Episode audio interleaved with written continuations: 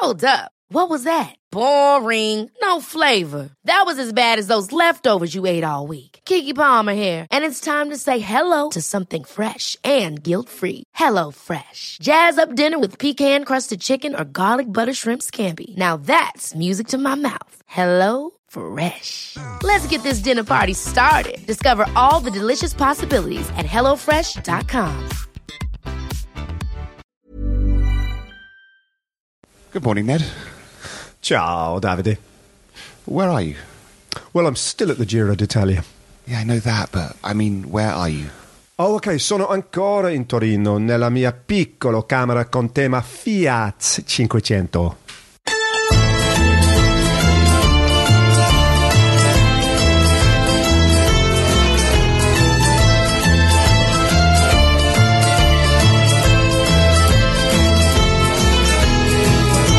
Overly ambitious attempt to never stray farfalle from the daily goings on of this year's Giro d'Italia, Ned Boulting and I will be speaking every morning to recap the goings on of the day before. I'm David Millar, and I'll be hosting this show from the comfort of my home in Girona. And I'm Ned Boulting, and I don't know where I am. Ned, how is Turin on race day? Oh, well, I, I can't speak. It would be f- wrong, really, to speak for an entire Italian city. I mean, I can't speak on the. I can't, I can't speak on behalf of everybody who lives in This Turin, is, this isn't going to be good, is it? but I can. I can speak for myself, David, and you know, you've known me long enough to know that I'm quite excited. I'm still excited. You're like waking me up before seven o'clock for this, excited, bright-eyed, bushy-tailed. I love it. I know. Let's ride. Let's ride the crest of the wave while it lasts. I'm, I'm so excited that, and, and bear in mind as well. I think my excitement is compounded by the fact that um, I was supposed to come to the Giro d'Italia last year, but because it overlapped with the Vuelta because of the strange season, I, I couldn't do it. So I lost the opportunity to come here. And also bear in mind that we didn't go to France for the Tour de France last year. So I, I haven't kind of been on a grand tour on the ground for too long, really. So, um, so that's why I'm excited. And my excited excitement this morning has expressed itself in um, I normally. So I should explain really. I'm commentating for what's called the World Feed. I think I've explained this in the past, but just in case you're not sure, so I actually work for the Giro d'Italia, and they, if you like, they sell my commentary along with Matt Stephens, who is my co-commentator uh, across all these English-speaking territories in the world, not in the UK, funnily enough. So my, I'm being employed by RCS, who own the Giro d'Italia, and because of that, David. This will, this will amuse you. I Um, wh- when I when I arrive and do the Giro d'Italia for them, I am given on arrival three enormous plastic bags full of um, Navigare, which is I a was gonna say. Ita- Navi- Navigare clothing, like branded merch. clothing. All with the hashtags all over it, amore infinito, and all this sort of thing. That's It's so Italian, and That's um, horrible. And then what begins is a, a kind of silent, unspoken battle between me and uh, my RCS employers as to whether or not I ever put any of it on. Unlike Matt Rendell. Who's just Matt Who's just still wearing chucks- Matt just t- t- takes it as an opportunity to throw away all his old clothing and just and for the next year all he'll wear is Amore Infinito clothing. Um, but as you can see, I've look, I'm so excited. I've Oh, actually look at that. That's, I mean, that's it's it's not bad. Th- This is the most acceptable of all of them. The, the- uh, Har- the- Harvey wants to the- see it. Come and see. Uh, what I'm now showing to David on Zoom is a, a, a relatively restrained navy blue T-shirt with Giro d'Italia and Amore Infinito on the on the front, and um, It's a little bit considered. You know, it's, a little bit like, considered. It's not crazy. it's not totally crazy. The item of clothing I think I'm going to balk at is a sleeveless, padded, r- rather metallic finish kind of gilet. That just rings Giro d'Italia for me. I can just so- picture it now. Then we're scurrying around with It's so hair. Giro. Yeah. Oh, awesome. It's true though, isn't it? They're all just kitted up in like their chinos and hair slicked back and shiny gilets. Used to be the old Aeronautica stuff, didn't it? Yeah, uh, Aeronautica Militare, or was it? Or, That was it. That was so, Yeah. it was like the least military stuff you've ever seen, unless you were going to. Uh, I'm not going to go there, but um, No, no, probably, probably not. Probably best not. Um, so that's uh, that's the yeah, level so- of my excitement. Yeah. So your excitement uh, went to the degree of you actually running the TT course yesterday. Am I right? Yes, um, it turned out to be quite a long run because I had to I had to get to the start. I had to run to the start, which was three kilometres across town. Um, I found the start, and then I, I, I, ran the course, and it was extremely uh, hot, and I was extreme. I, I, I, was extremely slow, and it was an extremely beautiful course, and um, it couldn't be more kind of t- chocolate box touristy. It's going to be very beautiful. Um, you know, I think we've got quite familiar with happened in France, didn't it, a couple of times, and uh, it's happened in Milan during COVID that actually the city authorities have have tended to want the races to kind of leave the city centre so they don't attract the big crowds and it doesn't kind of. But actually, Turin's just gone. Do you know what? in for a penny, in for a pound. Let's um, let's let's ram the race right the way through the centre of this uh, really rather beautiful city. So it leaves from, if anyone knows uh, Turin, it leaves from the Piazza Castello, which is a really kind of the central point in the middle of Turin. There is an old castle in the in the middle of the, the city, which has a very interesting history, by the way, that I didn't realise some of it. Um, and then it goes past the uh, Giardini Reali, which is this little park in the middle of town, down the Corso San Maurizio to join uh, the, what would it be, the uh, northern embankment of the River Po, the Lungo Po. And then it gets very straight. So that's about, you're about a kilometre into the race then. And then you've got um, another two and a half, three kilometres, which are just straight along the river, uh, passing through uh, the Parco del Valentino that I talked about yesterday, where we had the um, the team presentation um, on Thursday night. Uh, then it kind of wiggles around a bit to get onto, and then the first technical section. It's not really that technical, as it just wiggles around through a slip road to get onto a river called the Ponte Principessa Isabella, crosses there, and um, goes uh, then along the Corso Moncalieri, which is the embankment on the other side, on the south side of the river, in the opposite direction, and then that you've got three and a half kilometres straight to the finish. Um, 8.6 so kilometres in total. I think it's a. You, you, I don't know if you've managed to look at the profile or anything, David, but I think it's, it's super fast. It's just a Ganna, a Ganna destruction. It looks like it, doesn't it? Yeah, it looks like it. Cavagna's going pretty well, isn't he? I'd say that the interesting one tomorrow is going to be um, Evenepoel. I mean, I'm going to say that every single day, but it's true because it's his first race back and it's uh, it's proper. It's going to be. Have you have you seen who goes off a minute after Remco Evenepoel? Uh, no, I haven't. Filippo Ganna. Ooh. so they'll be on the road at the same time, which will be pretty. That'll be pretty uh, amazing. Uh, that will be good. Oh, well, that's nice. What else about Turin? Because I don't really know much about Turin. I know there's a velodrome there, isn't there? Or used to be. There is. There is an old velodrome. Now, what's it called? I've, uh, um, We've had this discussion before, haven't we?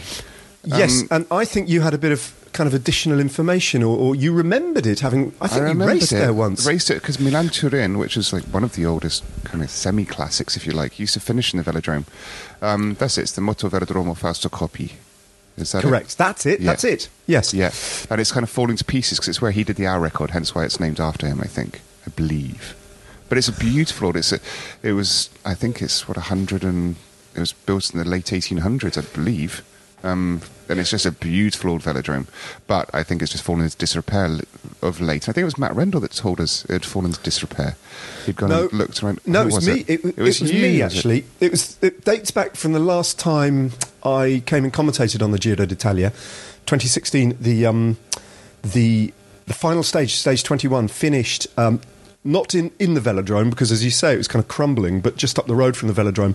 And um, in the morning, I just strolled down to go and have a look at it. And I, I, kind of um, I kind of I don't want to say broke in because I wasn't kind of stealing over fences, but I just kind of wandered in, and there was some sort of car boot sale or something going on in the middle, and it was rather sad because all the concrete off the embankment, it's open air velodrome, quite big, sort of 450, 500 meters possibly round, um, was kind of crumbling, and I got talking to a few of the people from the velodrome who were saying that they were trying to organise a local committee to raise. This is five years ago to raise funds to, to get it restored. So it, and at that time, I was quite heavily involved, or starting to get quite heavily involved in Herne Hill Velodrome in London, which had just kind of done just that and uh, you know raised the funds to have the, the, it resurfaced and redeveloped. So I don't know what the. That's a very good question. I must try and find out if they ever. Find out. It's, it's beautiful. Ever, I, mean, I, recommend people going on to Google and looking it up because it's um it's got some beautiful entrance architecture and all very classic.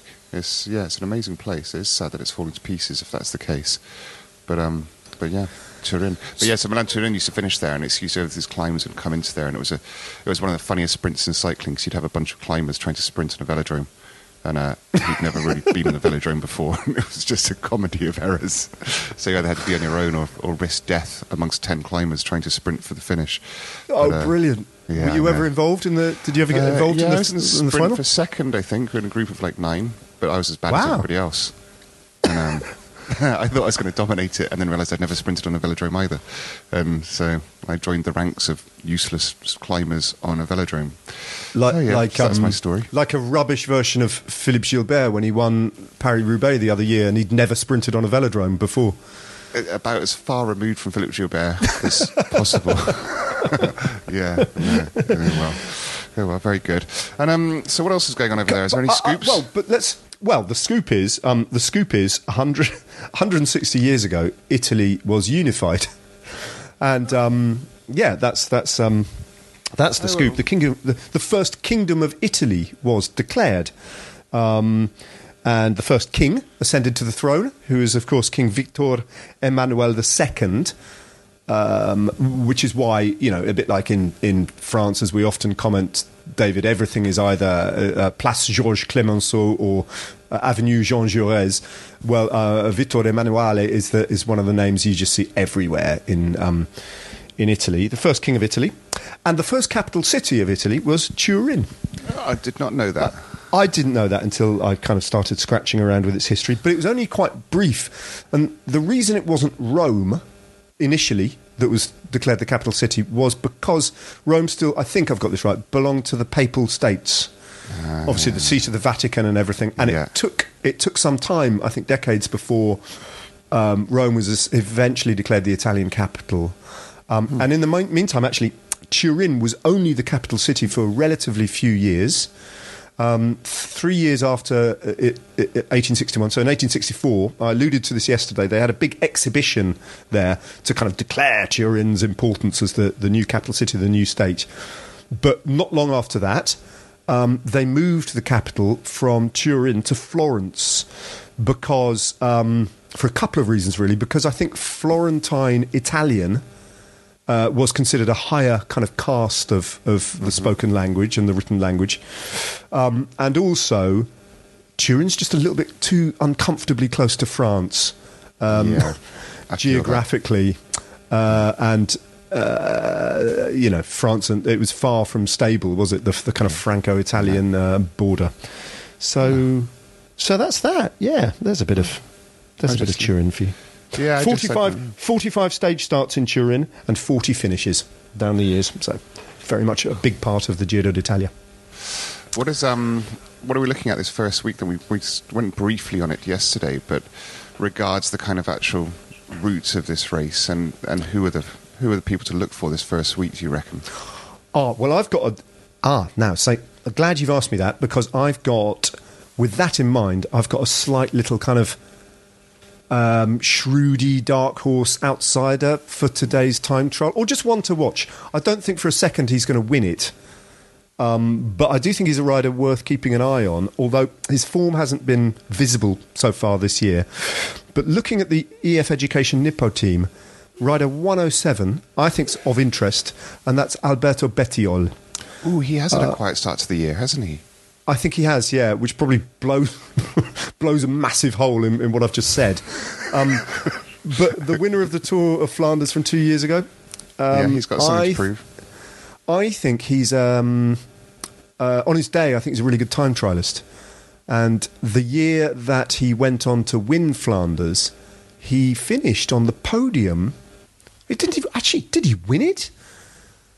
He came very close to winning um, the final time trial of uh, Tirreno Adriatico, which, as you know, is not dissimilar to Oh, this I time think trial. You're right. Yeah, I think you're right. I think And- podium. Yeah, certainly, a, certainly a podium. I, he might have even won it. Um, and um, he beat Rohan Dennis uh, and one and one or two others on that occasion, and then went on to win the Tour of Flanders. Um, now, I don't think he's going to win this, but um, I think it's. It, it, riders like him and another rider we can talk about, you might be able to guess who. Um, I think it's uh, I think it's of importance to them that they uh, don't lose. You know, they're close, that they're pretty close because of what's to come on stage uh, uh, on the in the first week of racing and the possibility of getting the jersey. Mind you, Ganna's no slouch on the climbs after the Volta last year, so it's going to be, yeah. But yeah, I agree. Bettioli's got something to prove in, in Italy because he's also got that little bit of a problem with the La Gazzetta and stuff. Wasn't that his statement when he won Flanders last year? That he was, uh, yeah. he was just Yeah. annoyed that the Italian press didn't fet him or recognise him. So Yeah, it, it, what was his the ball's in celebration? Wasn't it a bit like told you know shush? Wasn't it like yeah? Sh- was it shush or kind of his eyes pointed his eyes and shush? I can't remember. It was something a bit weird, but it was a bit petulant and angry. You know, you Someone just else want- did that. Who did that the other day?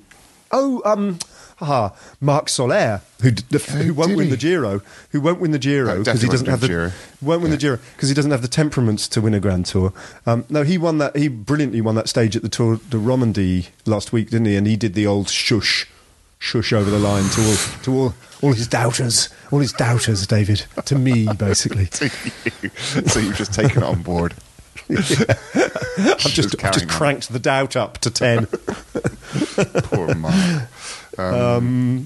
Yeah, so so today's the time trial. Tomorrow, oh, by the way, I don't want to dwell too much on tomorrow because we can talk about tomorrow tomorrow. But just a little heads up: the stage starts tomorrow, and by the way, they're showing on the television all of every stage. Oh, they're not. You poor bugger. Oh, thank you. No commercial breaks either. oh, Yeah. Uh, uh, okay. um, you really I- I went know out- everything. I went out and bought a kettle. Yeah. from a shop with that in mind. So we're going to have kettle, we're going to have tea, and I've taken some Yorkshire tea bags with me to, to the Giro d'Italia. Um, no, tomorrow's stage start is absolutely stunningly beautiful, um, Oh, but it? I won't talk about that now because I'm not going to tell you now. Can't tell Don't ruin it. Save it. We've got, got a I'll lot to save get it. through every day. I'll save it. No, tomorrow's 179k and it's very flat and it kind of runs along the. Um, uh, it runs actually northeast. Kind of weirdly, we go back into um, kind of deeper into Piedmont before eventually the, the race brings us south. Um, stage three is one of those, and straight away it's one of those kind of beautiful. Ooh, really hard to read kind of um, Giro stages that you, you, you'd associate with Tirreno Adriatico, where you get a little kind of a couple of Kickers. little right kickers, kickers, Yeah. David. Nice There's a stickers. T- two kilometer two kilometer climb in the final five k. Um, and it, it's got a 15% section in that, so kind of perfect. Yeah. Um, indeterminate territory there, which will probably shell a few of the heavier sprinters out. That's got that's got Um, Remco Remco attacking from 50 k's out all over at that stage. or Just put- Soler. Or Soler. yeah, I mean he's got nothing to lose. He's he's got he's already lost it, so he may as well go. Um, next stage. Then you got the first summit finish on stage four. Yeah, well, it's yeah, it It's is. summit I've, finish. I've, I've, I've coloured it in as a GC day. I've kind of Yeah. put a little pink. I've put a pink highlighter thing, but it may not turn out to be that way. It, it's kind of slightly betwixt and between, isn't it? It's Yeah, very it's- early for It's four GC. at ten percent. They're saying that final. yeah, that's not that's, That's- not nothing, is it? No, that's not lame. That's um, that's. I mean, that's really really hard for ninety five percent of the peloton. So that's going to be really flat, it flattens out, doesn't it? There's a two kilometre Yeah. plateau sort of thing, but that's after neither here you've nor done the four k's of ten percent. Yeah, that true. Old chest, that old chestnut. But I don't know whether to call that a summit finish. No, I'd call okay, that an up, uphill finish, isn't it? okay, an uphill finish. Is that all right? Semantic. Are we happy? That's fine. I'm happy with that. That's cool. It's, it's, uh, it's very important to me. These things, David. They may seem like kind of trivial details, but w- the, uh, w- before a grand tour gets underway, if you're commentating on it, there is um, it's it's such a strange phenomenon. There is too much information that you could possibly uh, uh, you know uh, draw together and assimilate from Yeah. the ascent of King Victor Emmanuel II in 1861 to Alberto Bettiol's current form to whether or not stage 4 ends in a summit finish. It's like trying to it's like trying to fill up an entire bath using a, a sieve you know, to trans- it, honestly it's so di- it's so difficult. But then actually strangely when the race gets underway the detail that is relevant kind of comes out into three dimensional relief, doesn't it? And then you kind of you kind of cast aside the the bits that don't matter so much. You- it's very strange, but at the moment it's sh- hmm. yeah, it's shapeless at the moment, and But that's why I'm because, yeah, panicking. a lot of the time as well, with, with even the riders do that. It's quite overwhelming to look at the whole race. You get there and then you start looking at it. Although you've had a glance over and you, you do know, obviously, if you're a GC going for the race of the win, you're doing recon and everything. But generally, the riders just wait till they get there and take it. The, I know that it's become almost painful hearing it, but the day by day saying it's because it's the only way you can take it in. Because otherwise, it's just overwhelming. it's horrible. did, did you did you did you approach a grand tour in that in that sense in the same way that you sometimes approach commentating on a grand tour? Very much sure just turning up. You know, what- you know what I'm getting at here, where Yeah, it's do. like No, you, do, you open the yeah. road book and you go, "Oh, summit finish." that did. It was I actually even in my younger days I was like that. I just turn up and I, you'd have a look and I'd have picked out a couple of stages and had an overview of what what the race was going to be like. I'd know, their time trials and where they were and what they were like and the hardest mountain stages and if there was one or two road stages. But often I would turn up and especially at the Vuelta, just be looking through the book, sitting on my bed like the night before, going, "Ooh, this is quite hard." that one will be okay. I might better take it easy there. And yeah, but I mean, and and to be frank, back then that's what most of us did because you know it was just it kind of made it more fun. I think if you'd been looking at it for months before, you wouldn't turn up. You'd be like, "Nah, I'm not going there. That looks ridiculous." Especially the Giro. The Giro is Yeah. the worst for it as well. My first Giro was 2008, and I was just shocked, shocked and awed by how horribly difficult it was.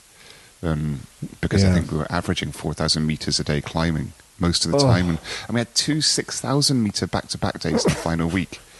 I mean, it was just, yeah. I swore never to go back, and I did. And but then from that moment on with the Giro, I never looked at it. Just turned up and, and got it done. 'Cause it was Oh. just- yeah. But yeah, but that, I think, and honestly, Ned, I think still a lot of riders do that. I think it's just, it's just, it's actually makes it more enjoyable and a bit more fun.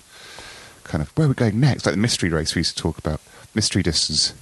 Open Yeah. the book, not knowing where you're going. Yeah. Oh, happy days. Yeah, like a kind So, of yeah. like a like a like a racing advents calendar. Open the door and what's in.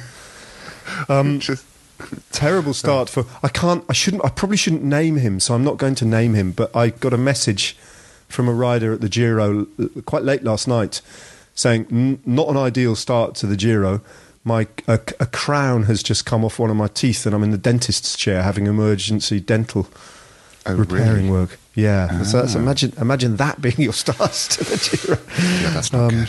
That's not so good. I, put, I should k- keep his identity confidential. Um, by now, we have left Piedmont and we are in Emilia Romagna as we head south. Stage five is flat again, opportunity for the sprinters. That's Wednesday. Then uh, stage six on Thursday is a summit finish uh, properly. Oh, that and This is. is Ascoli Piceno, right? Um, 15 and a half kilometre climb. Uh, the final 5k are a proper climbing, they're kind of 7, 7 8%. They haven't done Uh, so it that's a- since what? Two, Go- saying 2002. Yeah. Yeah. Yeah, it's Yeah. not a familiar climb to me, I must admit. So, um, No, I, I don't know that one at all. But yeah, you're right. That, that classifies as a summit finish, Ned. I'll give you that. good. Uh, by now, we're going from Marche into Abruzzo, um, heading to the Adriatic coast. So we've kind of done a diagonal, you know, southeastern uh, trajectory at this point. And there's a possibility, although you've discussed this in the past, David, it doesn't seem to affect the Giro, but. If it if it's going to affect the Giro, um, this is a day where potentially you could have some wind. Yeah, I mean, Uh, I think we along spoke the about that coast. before. I just don't. I just, I'm still trying to remember. I mean, you've watched more race in Italy of late. Uh, Can you remember seeing echelons No. in Italy? No, it's just no. just doesn't happen here. Weirdest No. thing. Oh well, there you go. Can live in can live in hope. Then at the weekend, so next weekend, there are two GC days in a in, in, in a row. Really, um, two. I've my notes here on stage seven, which finishes at Guardia Sanframondi, 170k. Uh, it's a three kilometre climb at the end. That's about eight percent. And I'd originally written in my notes summit finish, but I'd crossed it out and put uphill finish instead. So I love Just- your just- classification system. just so you know. And then on on on, on stage nine, um, Sunday, Campo Felice is another um, uphill finish. Oh, you're- that's stretching it, but yeah, okay. okay, you're going summit finish, six point six k. don't know. Okay. I mean, it looks because you've just come up at like a 10, 12k climb. Then you've got the little Oh. descent, then up another one. All, all right, let's. I, it's I get definitely- it. But I, both. will go uphill finish. Go on then. It's fine. I think it's definitely a GC day, though, Sunday, Yes. I think, without a shadow of doubt. Um, partly because, and this makes stage 10, which is the final stage before the rest day, um, a real opportunity, I think, for the first breakaway. oh, yeah, especially almost with the climb at the beginning. Yeah. Almost nailed on to go um, Yeah. to Foligno, which is, um, if you know, Foligno is in, uh, where, which, which, it's in Umbria, and it's an absolute um, feature of Tirreno Adriatico, uh, which passes through that territory. Foligno always features one way or another in Tirreno Adriatico, and, and there we go. We'll probably pause it there because Yeah. that's the that's the end of the first block of racing. So 10, 10 stages before a rest day. Ten. Just rattled by that. God, I hope Marc Soler's in the race at that point. That's going to be the. I'm just going to be Well, tracking uh, him uh, day by day now. All depends on his temperament, doesn't it, David? His temperament. Ah, but he's got no one to fight against in, his team, in the team this year. He's got outright leadership. Oh, someone on Twitter told us what the word for a um, the two pronged fork was because there is a word, Of course, there is. but I can't remember what it was. I, I did read it somewhere. Um, abide, abi- abident? No, I, I can't remember. But, Bident, brilliant. yeah, but, some but this is a, you- this is a mono a monodent, isn't it, Marc Soler? Yeah. yeah, yeah. Some questions because we did Yeah. uh, put out a little appeal. I think we should make it a regular feature if people want to carry on asking us questions. Go on, you shoot. Yeah. up- you, gonna- shoot with I'm the first gonna one, then. I'm going to choose a couple. Best books you've read recently. Do you want to start? Um, you start because I've got to think because that just caught me off. I don't know if it's something to think. Okay, so uh, I have mentioned this on Twitter, so if you've been following my feed, it won't surprise you. But I've become very enamoured with uh, George Orwell recently, um, and because I didn't, because I, you know, like many people in in in Britain, I kind of was introduced to Orwell at school, where you know you read Animal Farm and you dimly understand it when you're 14 years old, and then and then you read 1984 after that, and you kind of dimly understand that, and it's all a bit. Well, it is what it is. I mean, they're kind of important. They're important books, but they're not books that I've ever gone back to read. Um, and then my mum, who's a member of a book club, sent me after the, her book club had, had done it. She said she sent me in the post her second-hand copy of Coming Up for Air, um, which is a novel about kind of suburban uh, misery in the interwar years and Britain. And kind of Orwell has this very bleak take on, on kind of metropolitan life and and um, uh, and I loved it and I thought it was amusing and subtle and, and all these things that 1984 and kind of Animal Farm aren't. I thought it was just a beautifully crafted, very believable, wonderful book. And then then I started just going back through his oeuvre, so to speak. And at the moment, I'm reading um, "Keep the Aspidistras Flying" by George Orwell, which is not dissimilar actually to "Coming Up for Air." And it's just surprising that some you know, I thought I knew Orwell, and it turns out I don't really. But um, That's amazing. I got um, I actually did a, uh, order some books. You know, sometimes you, give books away. Well, I, I think we both do, and then you kind Hmm. of regret it, and you're trying to find where they are. I've got a brilliant book that I just got back again, or two or three of them actually restocking my shelves.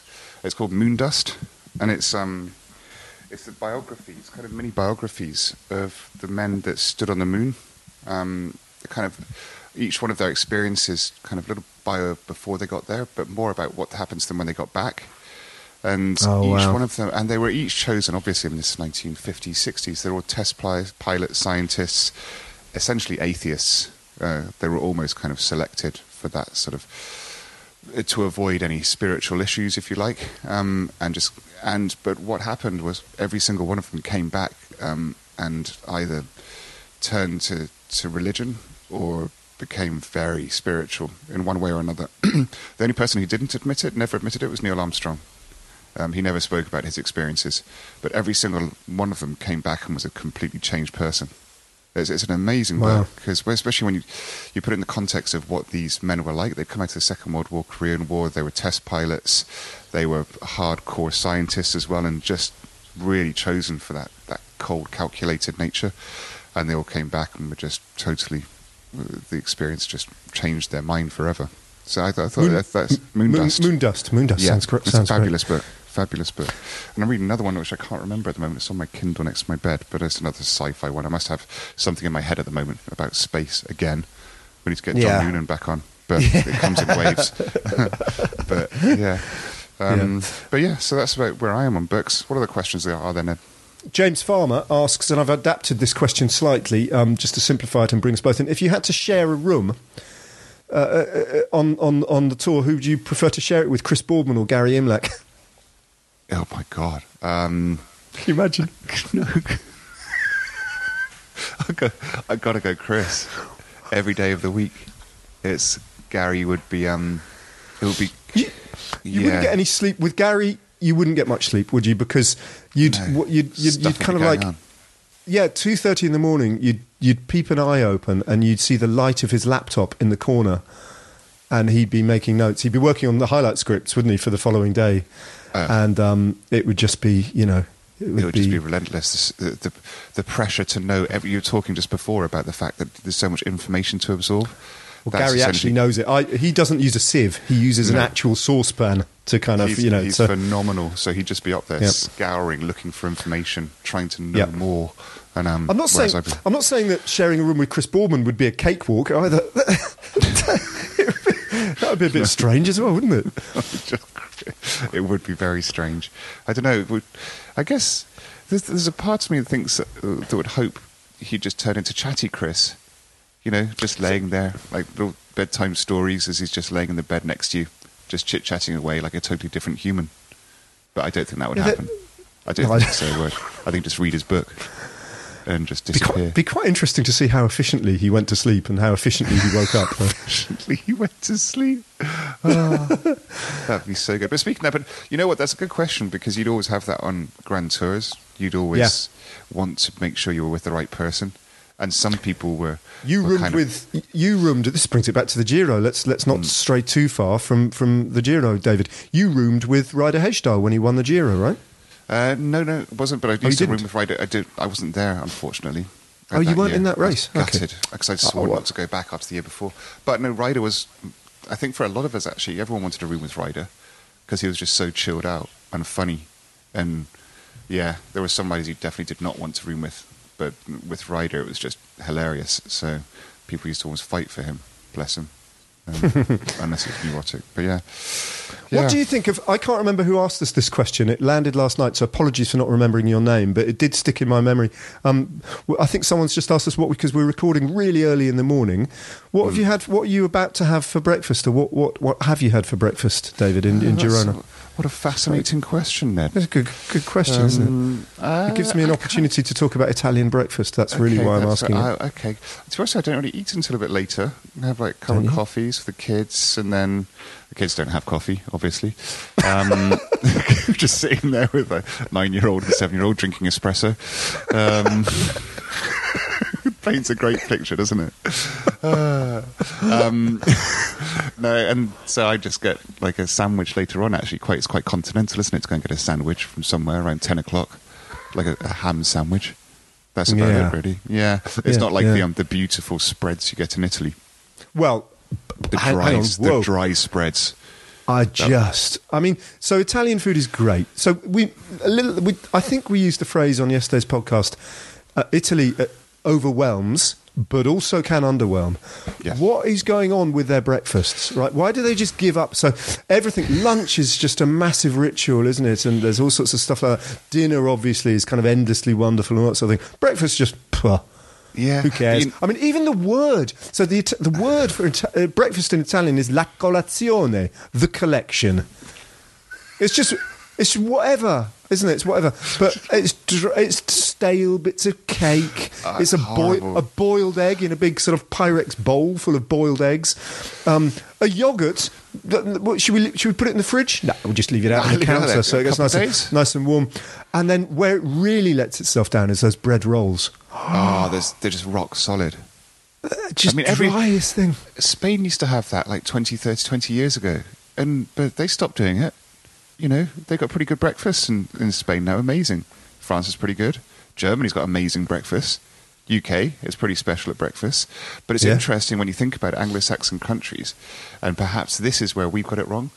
We kind of hit out hard at breakfast, and it's almost like Massively. the highlight highlight of the day. Yeah. Whereas the Italians, they're like, "Yeah, this sucks. Breakfast, just the morning sucks. Let's just admit Yeah. it. Let's just face it. The rest of the day's going to get better." Lunch is right. going to be pretty good. By the time we get to the evening, it's going to be amazing.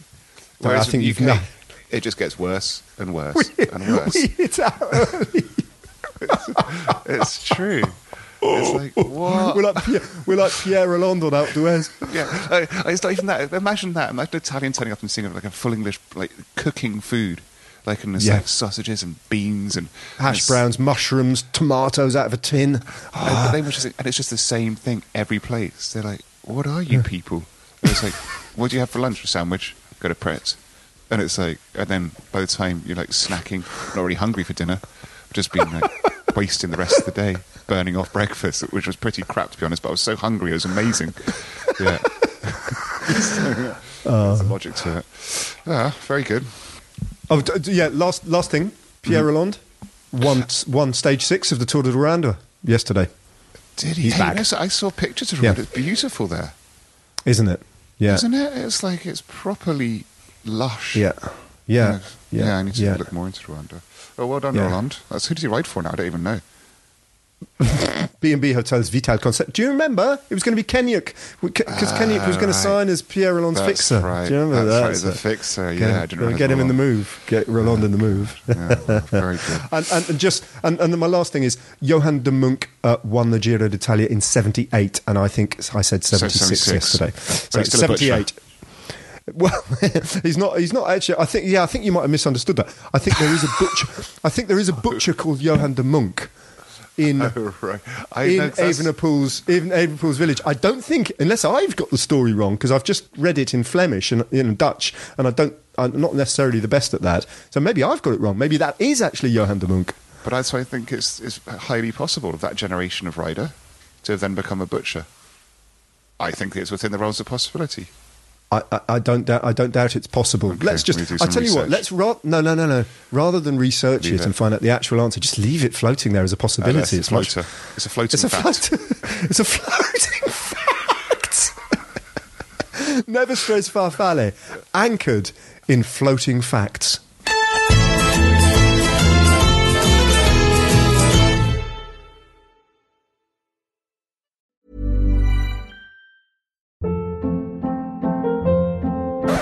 Hold up. What was that? Boring. No flavor. That was as bad as those leftovers you ate all week. Keke Palmer here, and it's time to say hello to something fresh and guilt-free. Hello Fresh. Jazz up dinner with pecan-crusted chicken or garlic butter shrimp scampi. Now that's music to my mouth. Hello Fresh. Let's get this dinner party started. Discover all the delicious possibilities at hellofresh.com.